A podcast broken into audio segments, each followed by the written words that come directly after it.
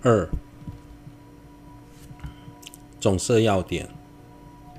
囧尔瓦云：“食苦虽烈，历时尚短，然此劳苦极为强烈。”格玛巴云：“年老渐至，故稍可忍；倘若一时顿至，实无法忍矣。”景欧瓦大师说：“死亡所带来的痛苦虽然非常强烈，可是毕竟时间不长。衰老所带来的痛苦不仅强烈，而且时间漫长。”格马巴说：“由于老化的速度缓慢，所以我们不易察觉，也比较容易接受。”但假设衰老的痛苦是突然发生的，那么应该没有任何人可以忍受。丑三，思维病苦，分五：一、体质变坏，身躯瘦弱，皮肤干枯等；二、痛苦，忧恼增长，并多住于此中。身中水等诸界不均，思寡思恒，故其身受苦逼，由此令心生起忧恼而度昼夜。三、不能受用乐艺之境。若云诸乐艺境有害于病，则其不能随欲享用，亦不能。所作欲之行，四虽非所欲，然须受用，非乐艺相，非乐意境，必须勉强受用，非乐意之药品或饮食等，亦须借助火烧、刀割等猛烈疗法。五终于命离。见必无法疗愈，便生痛苦。仔细思维此等诸苦，生重病时，体力日趋衰弱，身体时常处于病痛之中，内心为此感到忧担忧。白天心情低落，晚上无法入睡，身心备受煎熬。除此之外，面对想吃的食物，不能随意享用，想做的事也无法尽情的去做，处处受到限制。不仅如此，为了疗治愈疾病，每天还要服用各种药物，甚至必须接受手术、化疗等各种各种治疗。最终，如果发现自己身上的疾病已经无法痊愈，内心则会极度失望，甚至丧失继续生存下去的意志。丑事，思维食苦，分五：一、远离一资财，二亲属，三朋友，四身体，四种可爱盛事。五、临终时。将受猛烈痛苦、忧恼，意味厌恶彼诸苦前，应溯思维前世者为痛苦之理，关键将离彼等而生痛苦。死亡到来时，我们被迫舍离毕生所累积的财富、最好的亲友以及一生小心呵护身体。内心为此忧恼不堪，加上再加上肉体所遭受的痛苦，临终的苦实在大到令人无法忍受。丑五，思惟怨憎会苦，分五：譬如景欲怨敌，一即生忧苦；二为其自伐；三惧为恶名言。惧为恶言，四为苦恼死，五违背正法，故未死后，恐堕恶趣，应当思惟此等诸苦。当我们遭遇怨敌时，身心就会感到痛苦、不愉快，生怕受到对方的责责罚，厌恶听到对方的辱骂或讥讽。若被对方影响，我们的行为就容易产生偏差而违反正法。由于违反正法，所以临终便会感到苦恼。并且担心死后会因此堕入恶趣受苦，我们应该以这种方式来思维怨憎会苦。丑六，思维爱别离苦。分五，远离以最爱之亲友等时，一。心生悲痛；二、语发怨叹；三、伤害自身；四、怨彼尽之功德，因贪恋故，令益苦恼；五、失去彼之资财，应当思维此等诸苦。当我们远离挚爱的亲友或上司时，内心会为此感到悲痛。口中不断的哀叹，甚至会失去理性而伤害自己的身体。由于贪爱对方，每当想起对方是如何利益自己时，也会因为此感到痛苦万分。此外，离开对方时，他们所拥有的资财也会一并离我们而去。丑七，思惟所欲求不得苦。分五，如爱别离，所欲求不得者，务农秋实不成，经商或未获利等，欲取所欲，虽勤追求，然未得故，灰心忧苦。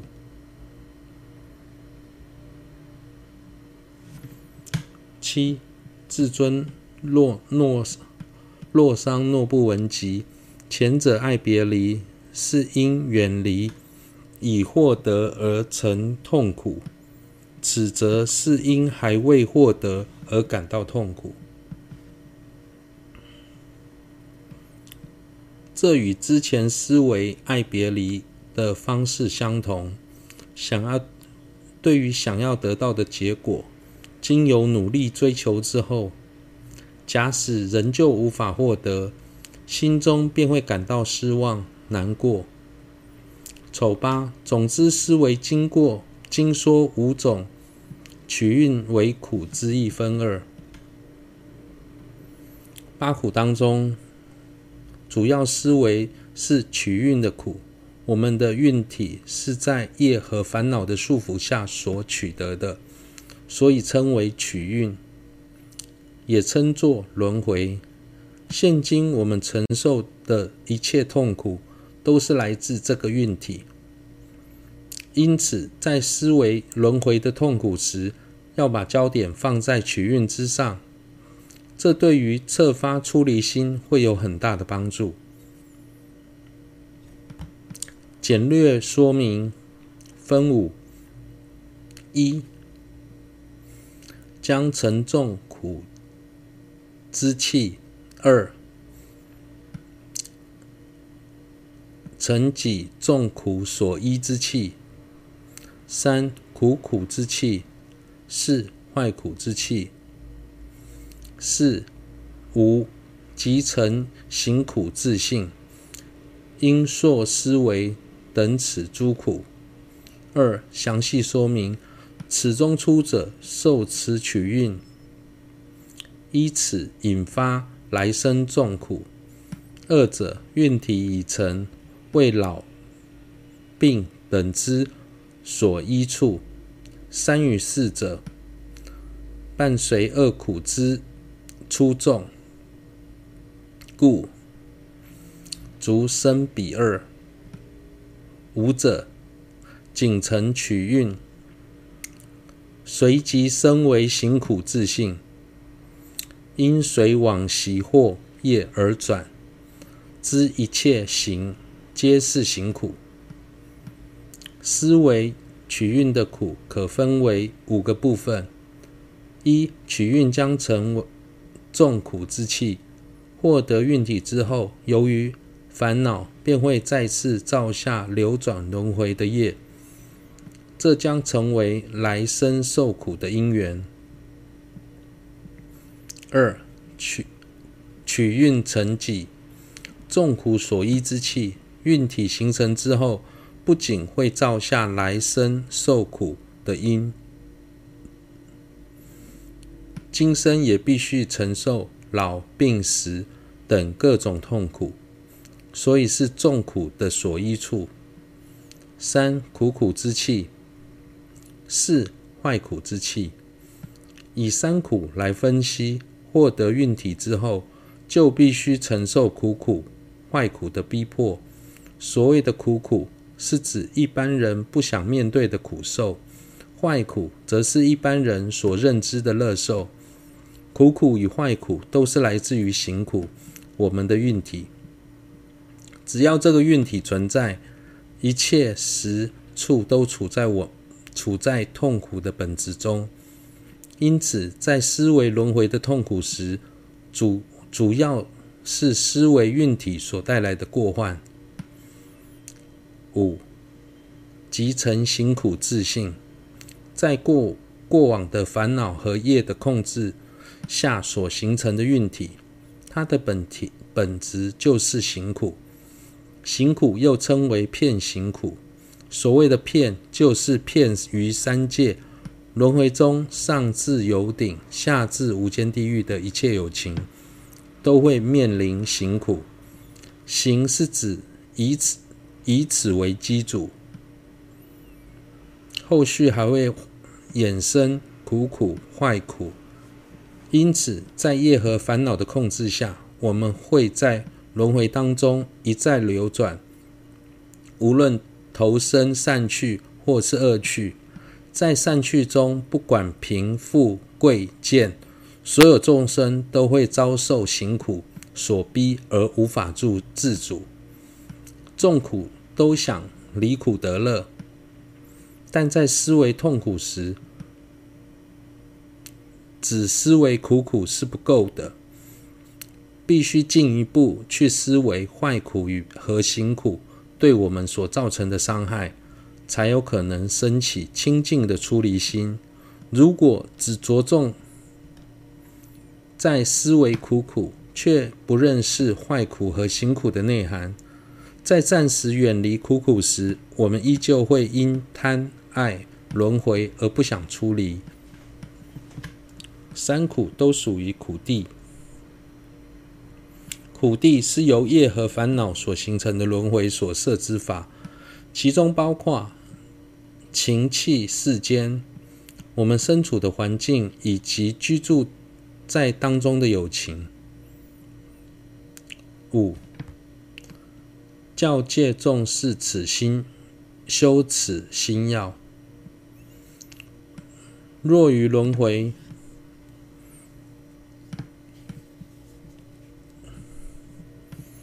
取蕴自性，未能生起真实厌离，则不能生真实希求解脱之心，并于漂泊轮回之有情众，亦无发起大悲方便。是故任去大小乘和和乘，此种意乐极为重要。提到轮回，就必须想到取蕴的本质。取蕴中的取是指业和烦恼。在解释“取运”这个词的时候，可以从因和果这两个角度来做分析。从因的角度来说，业和烦恼是形成运体的因，由此二因所感得的运体称为取运。例如，烧炭所产生的火称为炭火。从果的角度而言，在获得运体之后，还会再次产生烦恼和业。所以形成此二果的运体称为取运。例如，我们会称某种树为芒果树，是因为该种树、该种类的树结成的果实是芒果，所以从果的角度来说，那那种树命名。总之，不管是因或是从果的角度来思来去思维，都会发现运体所带来的过患无穷。平时我们应该多以这种方式来思维轮回的过患。投生为人，不论有无宗教信仰，任何人都不想受苦。有些人希望借由学习宗教而去除内心的痛苦，相反的，有些人则认认为学习宗教太过于麻烦而不想接触。由其可由此可知。任何人都不想面对苦苦，对于苦苦都能自然生起厌离。至于外道，则能进一步看到五蕴的过患，并对坏苦产生厌离。之后透由修学禅定来调伏现行的烦恼，借此虽可投身到三界的最高处有顶，但由于不了解行苦的真实内涵。所以，纵使能对坏苦产生厌离，但那也不是真实的厌离。想要升起真实的厌离，都必须思维行苦取蕴所带来的过患。以小乘的角度来说，即使对于取蕴不起厌离，就生不起真实的希求解脱之心。从大乘的角度来说，